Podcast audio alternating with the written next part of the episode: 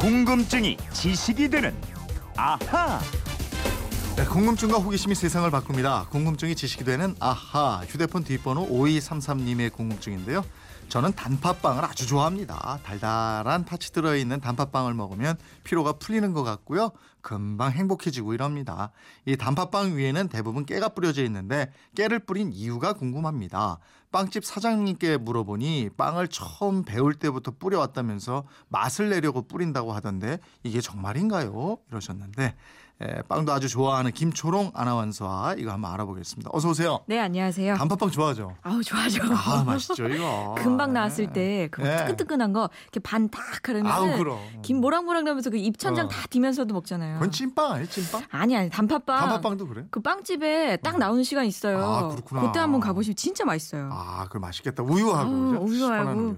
맛있죠. 침 넘어가네요. 아, 옛날에 미팅 할 땐 빵집에서 했어. 이 단팥빵하고 우유 먹으면서 예. 예? 그뭐 뭐라 그러지? 그 소보로 빵이었나? 고, 예, 그렇죠, 그렇죠. 그런 거 먹고. 예, 과자 같은 거 위에 막 붙어 네. 있고. 그때 별명이 빵순이었던 애도 있는데 지금 잘 살고 있겠나? 아 근데 이거 하면서 미팅 얘기 엄청 나와요. 이제 와서.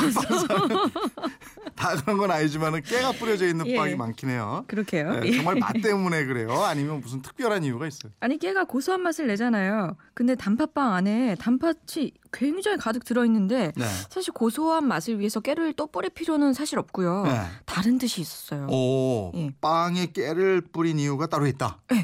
음. 이유가 있긴 있습니다. 네. 그러니까 이 단팥빵이 일본이 원조인데 서양 빵하고 동양 만두를 결합한 빵이라고 해야 할까요?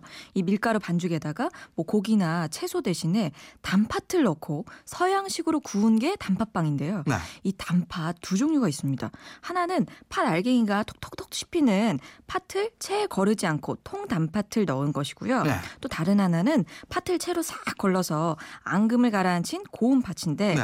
이 참깨는 이 두 가지 빵을 구분하기 위한 용도를 뿌렸습니다. 아, 이거 먹어보기 전에는 어떤 팥이 들어가 있는지 모르니까 그렇죠. 참깨를 뿌려서 그걸 구분을 했다. 네, 어. 구운 다음에는 구분이 안 가니까. 그렇죠, 그렇죠. 예, 고운 팥 앙금 빵에는 참깨를 뿌렸고요. 통 단팥 빵에는 겨자씨를 뿌리거나 아. 아무것도 뿌리지 않았다고 합니다. 그러니까 처음에는 이렇게 구분하려고 그런 용도였는데 네. 지금은 좀 이게 습관화되면서 관행적으로 뿌리는 경우가 많대요. 아, 단팥빵 참깨에 또 그런 비밀이 숨어 있었군요. 네네. 그리고 단팥빵은 빵 가운데가 이렇게 움푹 들어가 있잖아요. 그렇죠. 글쎄, 그건 그냥 디자인인가요? 아 예리하신데 네. 이것도 사연이 있더라고요. 이 단팥빵을 개발한 기무라라는 일본인이 1870년대 도쿄 긴자에 단팥빵 가게를 엽니다. 어. 일본 왕실에서 일왕이 벚꽃놀이 행차를 하는데 단팥빵을 맛보고 하고 싶다 그런 연락이 와요. 네. 그래서 김무라가 빵을 어떻게 특별하게 만들까 막 고민을 하다가 음. 일본 전통 음식인 벚꽃절임을 단팥빵 딱 한 가운데가 박아 넣기로 합니다. 아, 그래서 단팥빵 한 가운데 가 그렇게 쑥 들어갔군요. 그렇죠. 꾹 눌렀나 봐요. 아. 그래서 이 단팥빵을 맛본 당시에 그 메이지 일왕 부부가 음. 굉장히 감탄을 했고 이 빵을 계속 왕실에 공급해 달라고 주문을 해요. 이런 사실이 쫙 퍼지면서 단팥빵의 인기가 순식간에 높아졌고요. 네. 도쿄에 있는 빵집 기무라야에는 단팥빵을 사려는 사람들이 하루 종일 줄을 서서 기다렸다고 합니다. 어. 지금은 벚꽃절임을 박아서 팔진 않는데 그 형태가 남아서 가운데가 이렇게 푹 들어간 빵을 구워내는 거고 음. 이 빵집은 지금도 영업을 하고 있대요. 아 그래요? 예. 그런 사연이 있었네. 그러고 보면 빵 모양도 단순히 의미 없이 만들어진 게 아니라 스토리가 다 있고 이래요. 그렇습니다. 아우 여기 뭐 빵들이 너무 이쁜. 이건 뭐 어. 투명한 사과 같은 빵이네. 이거는 푸딩인데 그 벚꽃 절임을 일본에서는 네. 뭐 푸딩, 양갱 굉장히 다양하게 사용을 하더라고요. 아 그렇구나. 예, 예. 예. 프랑스 사람들이 좋아하는 크루아상도 저 그런 스토리가 있고 막 이런가요? 예. 아, 이게 참 빵에 담긴 얘기가 재밌더라고요. 음. 크루아상 얘기 들려드릴게요. 이 속에 뭐 크림이나 앙금 하나도 없고 겉에 막 주름으로 바삭바삭한 그런 크루아상 있잖아요. 네. 모습이 약간 구부러진 게 초승달 모양인데요. 음. 크루아상이라는 이름 자체가 프랑스어로 하면 초승달이 되거든요. 네. 때는 1683년이었습니다. 오스만 투르크가 오스트리아의 빈을 침공했는데 음. 이때 빈에 살던 한 제빵사가 밤 늦게까지 빵을 열심히 만들고 있었어요. 네. 밤마다 이상한 소리가 들리는 거예요. 음. 그래서 오스만 투르크 군대가 땅굴을 파는 소리가 들려왔던 거예요. 그래서 예. 이걸 알아채고 오스트리아 군에 신고를 합니다. 네. 결국 오스트리아 군이 승리를 거두게 됩니다. 어허, 그 제빵사가 아니었으면 이게 나라가 넘어갈 뻔했네요. 세상에 열심히 빵 만들기 잘했나 예. 봐요.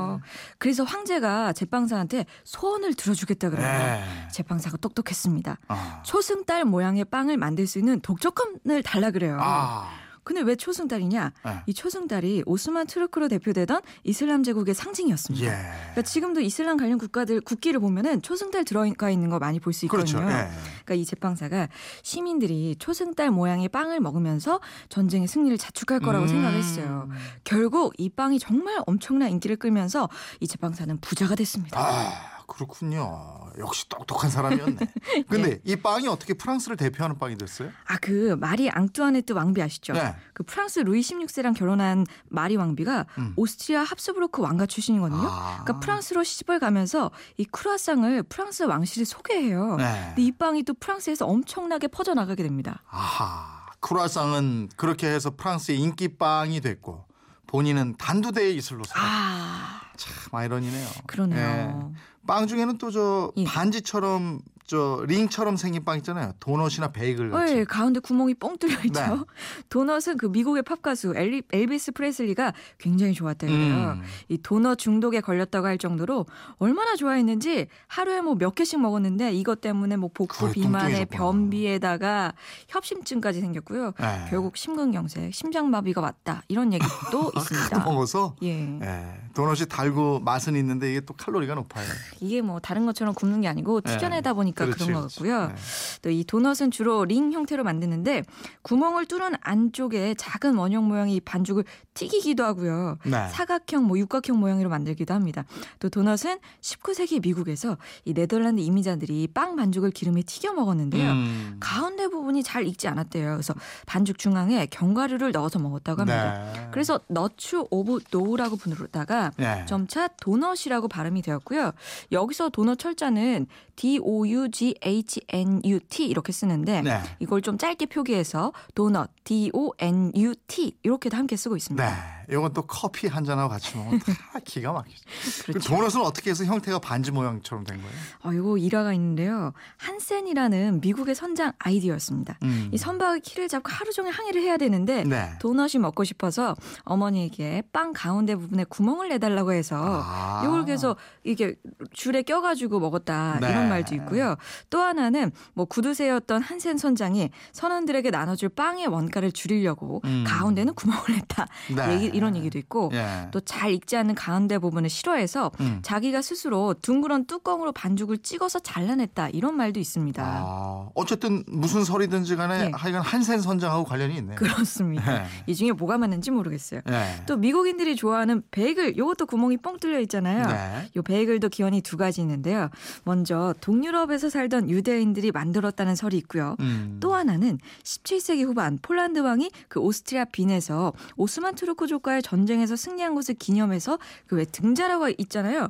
말을 탈 때 발 디디는 이 등자 모양을 본떠서 만든 빵이 베이글의 시초다 이런 이야기까지 있습니다. 네. 아, 베이글도 또 사연이 있군요. 예. 1186님, 빵 사러 갑니다. 점심 빵으로 해결해야겠습니다. 이러셨고. 2456님은 단팥빵은 대한민국이 최고예요. 아 맛있죠. 네. 빵집 하시나? 아 그리고 사진까지 보내주셨는데 그래. 아우, 아, 만들고 계시네요. 너무 맛있게 생겼네요. 어, 맛있겠다. 갓 나온 빵이네. 그죠? 아 이분은 검은 깨를 뿌리셨네요. 아, 맛있겠다.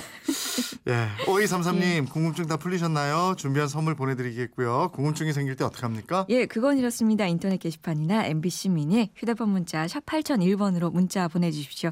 짧은 건 50원, 긴 건 100원의 이용료 있습니다. 여러분의 호기심, 궁금증 저희와 함께 해 주세요. 네, 궁금증이 지식이 되는 아하 김초롱 아나운서였습니다 고맙습니다. 고맙습니다.